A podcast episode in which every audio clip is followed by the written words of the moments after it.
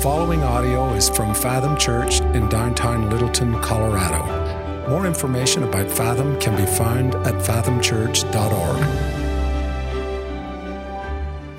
About we open our Bibles? Does that sound good?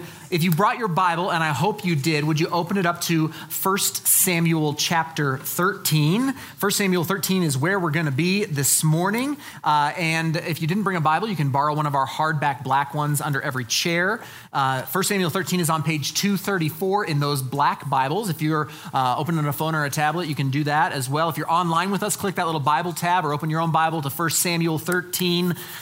Uh, we have a lot of work to do today, and uh, so I don't have time to tell you a story or make you giggle or a nice little limerick. Nothing. We're going to jump right into it this morning, okay? So let's talk context. We always talk context, especially in these narrative books in the Old Testament. Uh, so here's where we're at in the story of God's people.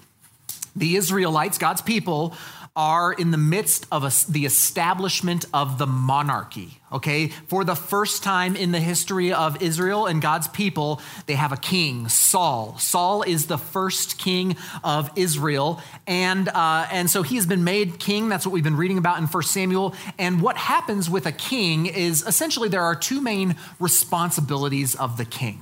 We've already covered this, but I'm just reminding you. The first is that he was to judge or rule over God's people.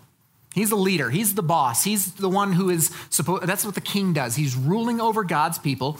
And then, second, he was also supposed to go out and fight the battles for God's people. He was to go out and fight and lead an army uh, to destroy the enemies of God's people. But the king of God's people, the king of the Israelites, uh, was not to be like every other king in the world at that time. He was not to have full autonomy like any other sovereign would have. Uh, Israel's king was supposed to submit to a higher authority, okay? Um, and essentially, the word of God, the word of Yahweh, was the trump card for the king. That's how we have figured this out. Uh, the way that it was supposed, the monarchy was supposed to work was God's people governed by God's king, all in subjection to God's word. That's how it was supposed to work. Now, uh, last week in, in the first seven verses of 1 Samuel 13, we covered those. Uh, Saul's son, named Jonathan, he takes a thousand of the 3,000 men in Israel's new standing army, and he takes out a Philistine garrison just takes those thousand and they wreck shop around the Philistines, okay? And this enrages the Philistines. It initiates a war between Israel and Philistia that will last for all of Saul's reign as king. So, uh, what the Philistines do in response to being kind of dominated by this little force uh, led by Jonathan is that they muster their forces. They, they gather chariots and horsemen and troops. And the text says that they were like sand on the seashore in their multitude. That's how many forces they raise against Israel, and God's people run. They hide, they flee from that. They live and cower in fear uh, and don't trust in the Lord. So, what's going to happen? Well, that's where we're going to pick up today. 1 Samuel 13, we're going to jump in at verse 8. So, go ahead and take a look at your text and follow along. 1 Samuel 13, 8. He, that's Saul, so Saul waited seven days, the time appointed by Samuel but Samuel did not come to Gilgal, and the people were scattering from him. Okay, so this army of the Philistines are bearing down on God's people. They are, they are numerous, they are a huge force. Horse, men, horse and men and troops and chariots, all of them are bearing down on God's people. And apparently, the prophet Samuel has told Saul to wait for the appointed time. That's what the text says. He said, Wait for the appointed time and I will come to you. Now, what we're told is that Saul waited seven days on the Lord. He waited for Samuel for seven days um, before he started to get a little nervous. And uh, e- even in these first verses, in this first verse, we can make a bit of application. How many of you know or have seen that the Lord's timing and our timing sometimes don't line up so well. Right? You've been following Jesus long enough to know this? Maybe you haven't. But uh, uh, first, uh, let me quote a scripture. New Testament, 2 Peter 3 9 says that the Lord is not slow to fulfill his promise, as some count slowness. So, that text tells us the Lord is not slow, but he doesn't ever seem to be in a hurry, does he? Right? I mean, like you, you ask him for something and you, you pray and you pray and you pray and you wait on him. I mean, sometimes like all weekend, right? And this is kind of what's happening here. Saul has received a clear instruction from God's prophet, which was to be taken as the word of the Lord.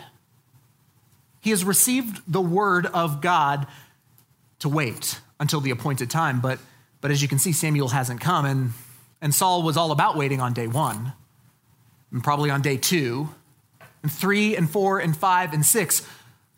But day seven, his palms start to sweat a little bit. Right? He sees the Philistines coming and he sees the people scattering from him. And man, something has to be done. Maybe God can't be trusted. Maybe, maybe Samuel got stuck in traffic or, or something. I better do something about this. Verse 9. So Saul said, Bring the burnt offering here to me, and the peace offerings. And he offered the burnt offering. So there's two layers here that we need to address. And the first one is simple, okay? The first is very simply Saul here is very, he's, he's blatantly disobedient to the word of Samuel, the word of God, to wait until the appointed time. This is just pure disobedience. Essentially, Saul is disobeying God's word from God's prophet. That one's easy. That one's simple to see. But the second, uh, the text says that, the, that Saul um, offered the burnt offering, which was forbidden in the written word of the Lord. In the law, in the Torah, okay? It said that only a priest in the line of Levi was permitted to make a burnt offering to the Lord. Okay, so now do you remember what tribe Saul was from? Anybody? Benjamin. Yeah, there you go. Nice job. I'm proud of you. Good job, Lori. Uh, he's not a Levite. He's not from the tribe of Levi. He is not a priest. So Saul has no official right to make this offering. And it's not only that he wasn't a priest, he actually was the king. So that's strike two against him because the king uh, has now decided to do something that only priests are supposed to do. And the king and the priests were never offices that you would want to combine in the Old Testament. Okay, they exist for two completely different functions. I've thought of some, some you know, modern uh, analogies. It'd be like, um, it'd be like mixing pastor and policeman right? That's i mean like you don't want you don't want to conf- to to get those two offices messed up okay? Uh, i'm a pastor. You confess to me you confess your sin to me i'll pray for you. You confess your sin to a police officer it ain't going so well for you right? Because a, a police officer is responsible to uphold the law. I, I can give you mercy but a police officer better not. Or they're they're shirking their responsibility. How about this one? Um, soccer dad and referee. It's like oil and water, right? You think that's an impartial ref? Soccer dad? And just, it, for, just for a moment, soccer dads, if you're in here, and I'm speaking to myself as one, um, just settle down. Just settle yourselves down a little bit, okay? Your five year old is not getting screwed over by the system here, all right? Just take a look at yourself, take a look at your gene pool. They ain't playing for the World Cup anytime soon, okay? So just easy. Easy up. Uh, that one's for free, okay? Um, but you'd never want to combine king and priest. You'd never want king and priest. Why? Because the king was the lawgiver. I mean, remember, he was the ruler of God's people. He was the judge of God's people. He was about justice and truth. The priest, though, was supposed to be a friend, a counselor, priest was the one you'd come to when you'd messed up. He was the one who could make an offering for the people so that they could get right with God. Whereas the king represented God to the people, the priest represented the people to God. These are two different offices, okay? The king was a person of justice, the priest was a person of mercy, and they never combined those two offices in the Old Testament because one person could not effectively take on both tasks and complete them faithfully. But here, what Saul's doing is he's offering this burnt offering and he usurps a priestly role, and he's the king. He's not supposed to do that. And I bet it happened like this. Now, I understand that this is not in the scriptures, okay? So let's just stand away for this is conjecture, but I'm betting this is how it happened. On the seventh day, when Samuel delays, I'm betting that Saul begins to negotiate with himself. Because this is always the first step of disobedience. Did God really say that? Did, did, God, did God really say that? I mean, what did he mean by seven days, really? Did he mean seven literal days? Like full days, or, or what about half days? Do those count? What about business days? Is it like when you order something from Amazon, it says three days, it shows up in five because it's business days? Like, is that, what about weekends? Do weekends count? How about the Sabbath? How about Sunday? Chick fil A is closed. Does that count as a day? Like, he begins to, to start to question these things. And, and I talk with so many people who, who do this with God's word. Is that really what God said? Is that really what God meant? And, church, it's so much easier to twist God's word into what we want it to say rather than to twist our wants to submit to what God's word says. It's far easier. Did God really say that? And what we end up doing is we end up twisting God's word. And in fact, in twisting God's word, we are twisting God and in effect creating a different God. Because he certainly isn't the God of the Bible. Let me explain this, okay? We say some, I've, heard people say these, these things. Well, I don't like what God has to say about sexuality. It seems pretty regressive. Well, I don't like what God says about giving to the poor. I mean, I work really hard for what I have, and, and frankly, most of those people probably got themselves into that mess anyway. Well, I don't like what the Bible says about Jesus being the only way of salvation. That seems far too narrow. What about my, my neighbors who are agnostic? What about my neighbors who are atheists? What about my neighbors who are Hindus or Muslim? Like, what about them? Jesus is the only way, that just seems way too narrow. Well, I don't like what the Bible says about ethnicities.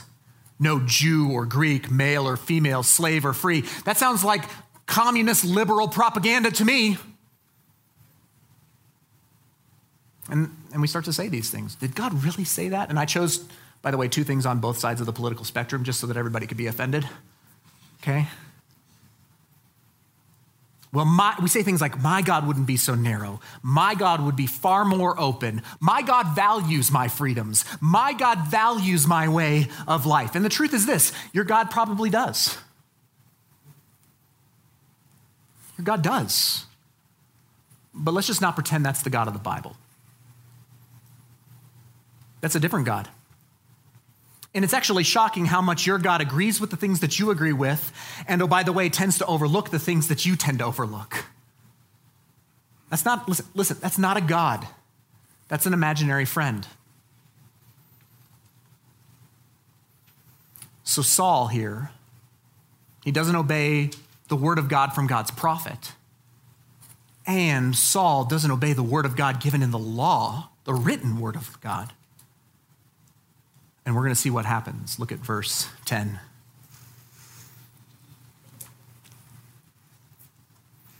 As soon as Saul had finished, finished offering the burnt offering, behold, Samuel came. I love that. As soon as he's done, behold, Samuel shows up. He could have waited three more minutes, but he didn't. And Saul went out to meet him and greet him. Verse 11, and Samuel said, What have you done? What have you done? That's what I'm going to call this sermon. What have you done? I think this is, I think this is a deep, convicting, heartfelt moment from Samuel to Saul. It's almost like I, I just picture him just walking in and just saying, Oh man, Saul, what have you done? And, and frankly, there are these moments, these what have you done moments, all throughout the Bible. All throughout the Bible. I brought, I'll bring a few uh, to you. In Genesis 4, we get um, the story of Cain and his brother Abel. The first two brothers in the world, these are Adam and Eve's eldest sons, okay? Uh, and so in the story, they bring an offering to God, each of them. Canaan brings an offering, Abel brings an offering. Abel's is accepted, and Cain's is rejected. And uh, what the text tells us is that Cain becomes jealous, and he rises up against Abel and he kills him. It's the first murder in history, two brothers, okay? Well, God comes to Cain and he says, Hey, where's Abel? Where's your brother? And Cain says the famous line. He says, I don't know, am, am I my brother's keeper? You know that line? And then the Lord says to him, What have you done? Uh, a little bit later in the text in Exodus chapter 32, this is after Moses has rescued God's people from Pharaoh in captivity in Egypt. Uh, and, and he is now, and they're out in the wilderness, he's now up on um, Mount Sinai receiving the law from God. The very law, by the way, that, would, that, that Saul would break in our text, but he's receiving the law from God, and he's up there. It seems like he's up there for too long. And God's people get a bit antsy, and then they say to Aaron, who's the first priest, okay, they say to Aaron, they say, We don't know where Moses went. Why don't you make us some gods? Make us some gods. And so Aaron makes them a golden calf like a baby cow, like veal, okay? That's what he makes them, a golden slice of meat. And, uh, and it's an idol. It's an idol. And, and these are Aaron's words to them. He brings them the golden calf to Israel and he says, Here is your God who brought you up out of the land of Egypt. What, that cow did that? That's an impressive little cow. Well, up on the mountain, God, God tells Moses what's happening. God tells Moses what's happening down in the valley. And so Moses grabs the tablets with God's word on it and he goes down the mountain and he throws the tablets down on the rock with disgust, shattering God's law in front of God's people. And he essentially says this What have you done? This isn't just an Old Testament problem either. In the New Testament, in Matthew chapter 26, at the Last Supper, Okay, the last dinner with Jesus and his disciples, Jesus tells his disciples that they would all fall away from him and abandon him in his hour of need. He tells that to all these guys at this dinner, and good old Peter stands up, like in good Peter fashion, right? And he shoves his boot right in his mouth. This is his MO, right? Peter does this all the time. He speaks out of turn, but he says, No way, Jesus, not me. Even if every one of these other guys, they're all JV, right? They're on the squad, they're, they're, they're part of the team, but they don't have what I have, I'll never let you down. I'll never abandon you. Even if I must die, I'll never deny you. And I again imagine, and this is conjecture, but I imagine Jesus chuckled to himself in that moment and just, oh, Pete. all right, buddy. All right, little guy. Listen, by the end of this night, before the rooster crows, you're going to deny me three times. Like you won't even make it 12 hours, bro. And by the end of the chapter, by the end of Matthew 26, at the end of the night, the text says that Peter is cursing and swearing that he does not know who Jesus of Nazareth is. And then immediately the rooster crows. And the text says that Peter remembered what Jesus had told him at that moment, and he leaves and he wept bitterly. I think he's thinking at that point, what have I done? Let me ask you, have you been there? What have you done? What have I done? I have. I've been there. Let's see how Saul responds. Samuel says, What have you done? That was right in the middle of verse 11. Let's pick it up there. And Saul said, When I saw that the people were scattering from me, and that you did not come within the days appointed, and that the Philistines had mustered at Michmash, I said, Now the Philistines will come down against me at Gilgal, and I have not sought the favor of the Lord. So I forced myself and offered the burnt offering. This is classic. This is a classic move right here, right? What he is, what, here's, what, here's what Saul just said. He's saying this I didn't want to do it. I mean, I waited and I waited and I, I mean, he starts making excuses. Did you read those? I mean, I, that's what I saw there. Now, remember what I said a few weeks ago about disobedience, because this is important here. Disobedience is going to feel right. It's going to sound right. Rebellion against God always feels right. It always sounds right, at least to start. It makes sense.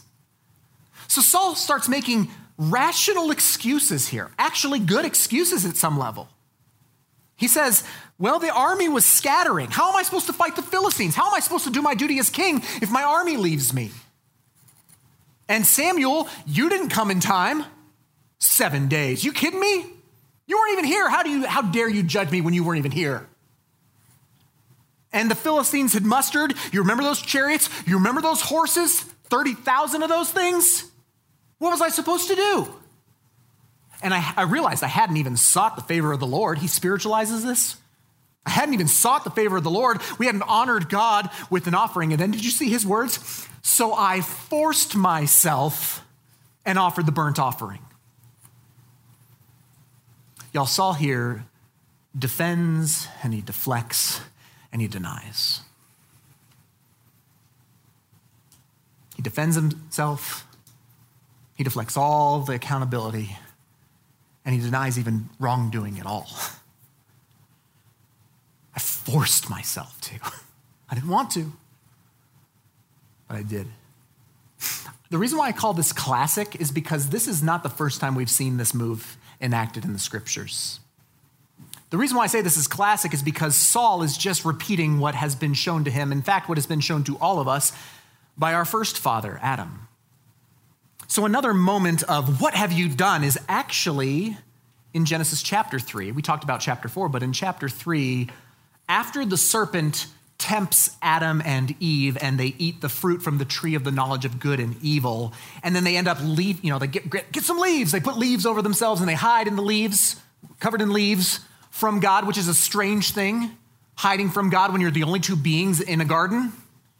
But they hide and God finds them and he essentially asks them, What have you done? What have you done? And Adam makes the exact same move that Saul makes. You remember this? He defends, he deflects, he denies. This is what he says. He says, That woman that you gave me, she gave me the fruit of the tree and I ate it. He blames first, he blames his wife and he blames God. That woman who you gave me, right? The only other two beings in this entire garden, it's their fault. It's like he's saying, hey, listen, God, uh, I'm just going to let you guys, you, you, you and my wife, you guys figure this out. You go work this out. I'm just going to stand over here. You, once you figured it out, I'll just be over here waiting for your apology. Just, it wasn't my bad. It was all y'all. And Saul's doing the exact same thing that his father Adam did. But I want you to note something really interesting that he uses that word, I forced myself. I forced myself. Now, last week, if you were around, you know that I said that the opposite of faith is fear. And I'm not sure if you're allowed, like, I think that's true. I'm not sure if you're allowed to have two opposites for one word, but so I do think it's true that the opposite of faith is fear, but I also think the opposite of faith is force. I forced myself. Let me ask you this where in your life are you trying to force some things? And God's asking you to trust Him in faith. Yeah, the opposite of faith is fear, but the opposite of faith is force. Saul says, I forced myself and I offered the burnt offering. What's going to happen? Let's look at verse 13. Well, Samuel said to Saul, You've done foolishly. You've not kept the command of the Lord your God with which he commanded you. For then the Lord would have established your kingdom over Israel forever. But now your kingdom shall not continue. The Lord has sought out a man after his own heart, and the Lord has commanded him to be prince over his people because you have not kept what the Lord commanded you. So, Samuel, rightly so, he rebukes Saul, and in this moment, he rejects Saul's kingship. Okay, he does not outright reject Saul himself at this moment. Okay, spoiler alert, that won't happen until chapter 15. Okay, he will be rejected outright, but that'll happen in chapter 15. It's not really spoiling it if it's over 3,000 years old, okay? Should have read this by now. But, but he does reject Saul's line. He does reject Saul's line. If you remember last week, you remember Jonathan. We met Jonathan. He's Saul's eldest son, and the kingdom would have been passed to him. Jonathan would have become the de facto king. But Saul's line of kings will end with himself. Now, something really, really important happens in verse 14 that we must not miss because Samuel tells Saul, Your kingdom is over, your kingdom shall not continue, but the Lord has sought out a man after his own heart. Now, if you've been around church for a while, you know who Samuel is talking about here, right? A man after God's own heart. This is a reference to, to David, King David. And David is going to show up here again in just a few more chapters. And, and if you know anything about David, you know that David is Israel's greatest king. They don't get no better than him.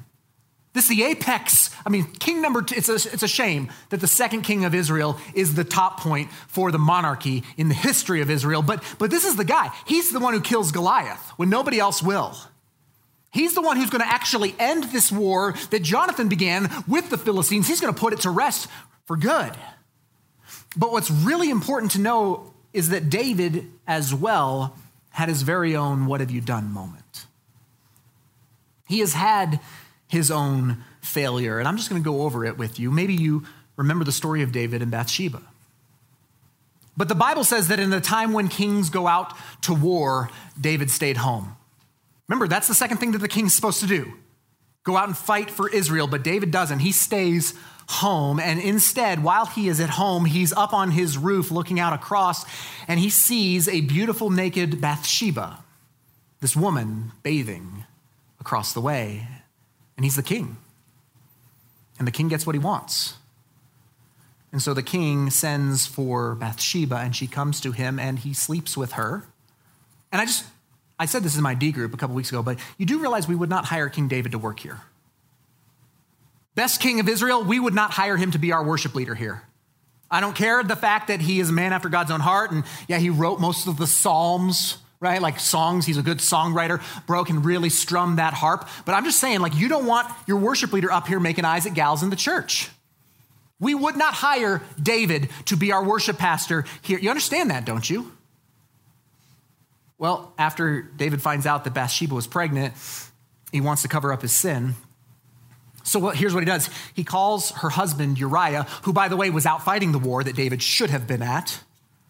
He calls him back and he encourages him to sleep with his wife, to go home and sleep with Bathsheba so that nobody would know who this child, who this child was. And Uriah and his character refuses to do this because he was too honorable to indulge in that kind of pleasure while his men, his comrades, are on the front line fighting.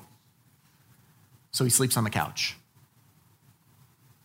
So David has to come up with an alternate plan, and he comes up with this plan. He sends Uriah back with orders that are sealed to hand to the general. And on that sealed document, it says, Put Uriah in the thickest part of the fighting. And when the action is the most fierce, pull back so that he will be killed. And that's exactly what happened. So David is an adulterer and a murderer. Again, this is not good resume building material if you want to work at a church adultery and murder. he's making eyes at gals while he's leading songs and he sees the husband sitting next to him. he's like, I'll take care of that guy, right? Like that's, that's, we're not hiring this guy. So the Lord sends a prophet, Nathan, to David, just like Samuel is sent to Saul. And, and Nathan says to David, Hey, I want to tell you a story. Okay, uh, there's a rich man and a poor man. And the rich man has tons of sheep and herds and all this kind of stuff, livestock. And the poor man has one little ewe lamb, which he loved like a pet, right? He fed it from his table, let it drink from his cup, probably dressed it up in some clothes. Some of you have dogs like this, some of you have cats like this. And there's mercy for us all, okay? But um, but a day came when the rich man was entertaining, and instead of going to his flocks to slaughter an animal for the feast, he went and he took the poor man's lamb, his pet, and he killed it and he ate it. And the text says that as Nathan is telling this story, David is becoming enraged. And David says that rich man, he deserves to die for what he's done, for this injustice against this poor man. And then Nathan, the prophet, does some prophetic judo, swings it, and he says this famous line You are the man. I mean, this is essentially the what have you done, David moment. And David's eyes are opened. He's talking about me. I was the rich man who had everything. And I took Uriah's wife and I killed Uriah himself. It's as if Nathan unveiled, What have you done? It's like the same moment with Saul. Now, when that happened, David had a choice. Like he could keep playing the game he was playing, put out a hit on Nathan too, just take that dude out. Could have shifted the blame, right? Could have said, Well, Bathsheba, I mean, she, should, she really shouldn't be up on the roof naked. You kidding me? That's leading a brother astray. It's causing me to stumble. I had made a covenant with my eyes, but she just got in the way. He doesn't do, I mean, he could have defended and he could have deflected and he could have denied, but he didn't. Remember what he did? He wrote a song. I'll put it up on the screen Psalm 51. This is what it's called. This is the title. To the choir master, a psalm of David, when Nathan the prophet went to him after he had gone into Bathsheba. They're pretty honest in the Bible, okay? I mean, that's just frank. That's, that's the title. After he'd gone into Bathsheba, here's what he wrote Have mercy on me, O God, according to your steadfast love, according to your abundant mercy, blot out my transgressions. Wash me thoroughly from my iniquity and cleanse me from my sin. See, what David knows is that he cannot defend and he cannot deflect and he cannot deny. He must repent. You want to know what makes David a, a man after God's own heart? You see, it's not that he never has a what have you done moment. What makes David a man after God's own heart is, is what he does after he's found out for his what have you done moment. He repents. He repents. Here's what he says a little further into the psalm. Verse 9 Hide your face from my sins, blot out my iniquities. Create in me a clean heart, O God, and renew a right spirit within me. Cast me not away from your presence, and take not your Holy Spirit from me. Restore to me the joy of your salvation, and uphold me with a willing spirit. This guy's a liar. This guy's an adulterer. This guy's a, a murderer. And he has the audacity to say, Restore me, clean me up, fix these things, have, have mercy on me. He doesn't need mercy, he needs justice. He needs the hammer of the law, he needs the king. I mean, this is a this is what Samuel says to Saul.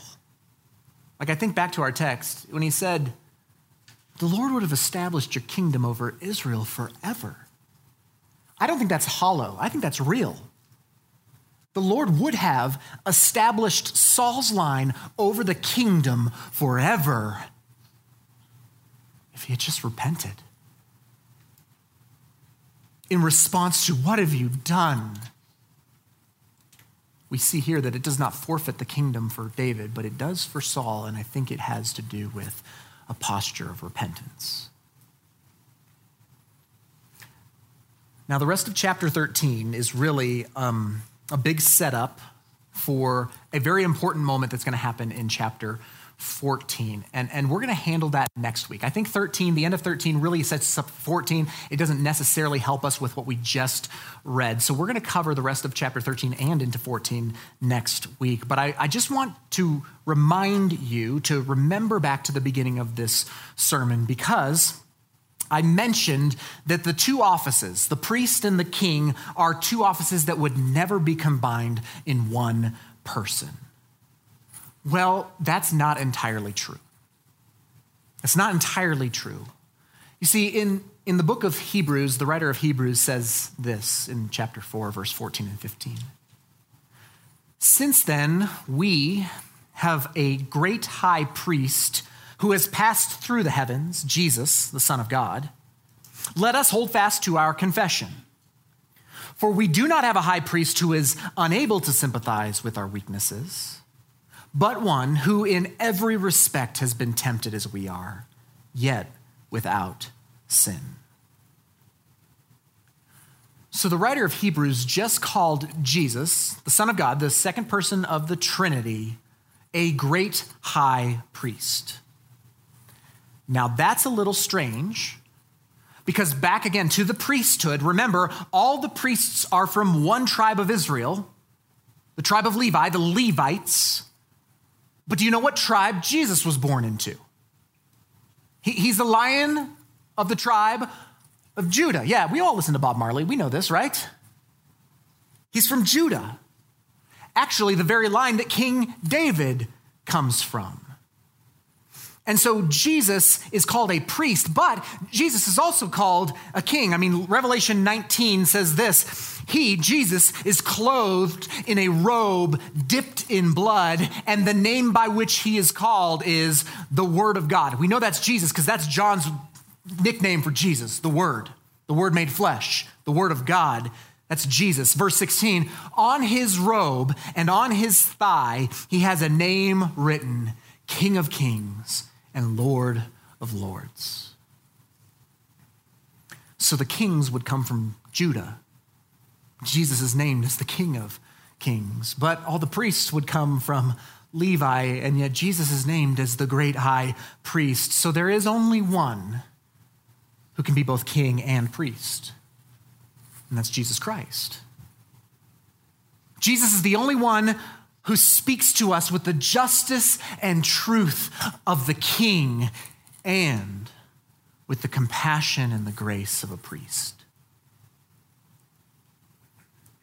And that's what this whole book, I think, is actually pointing us to. All of 1 Samuel is pointing us and leading us to the prophet, the great high priest, the king of kings, the prophet, the priest, and the king. So, what, uh, what have you done? You have these, what have you done moments in your life? Maybe it's something in your past. Maybe it's goodness, maybe it's something that's going on right now. But if a prophet of God was to walk in here and call you out on that, the message would be, What have you done?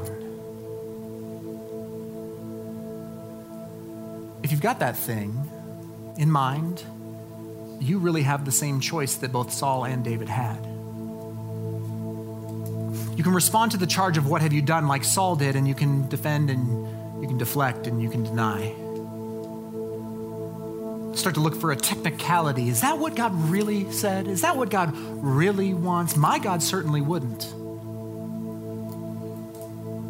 Or you can respond like David the man after God's own heart, and you can repent. Have mercy on me, for I'm a sinner. See, if you've got a what have you done thing going on in your life, the Bible's good news for you is that what have you done can be replaced by what he has done. This is the gospel. Cross of Christ, the priest and the king in one person, the absolute justice of God meeting the fullness of God's great mercy. The debt we owe to God the King was paid in full by God the Son. Jesus is who we cry out to. Have mercy on me, blot out my transgressions, wash me, cleanse me, create in me a clean heart, restore me.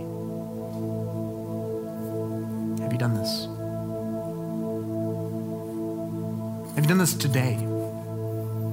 Martin Luther said the life of a Christian is a life devoted to daily repentance. Have you done this? Listen, no matter how beaten or broken or battered you are, no matter how you came in here, no matter what kind of wounds you have, not even if they are self inflicted wounds. If you're here today and you have breath in your lungs, then God's not done with you yet. He will take what you have done and exchange it for what He has done. This is called the Great Exchange. Theologically, this is double imputation. Your sin for his righteousness. And that swap is made, and it's made final. So the question for us today is not, what have you done? The question is, do you believe in what he has done?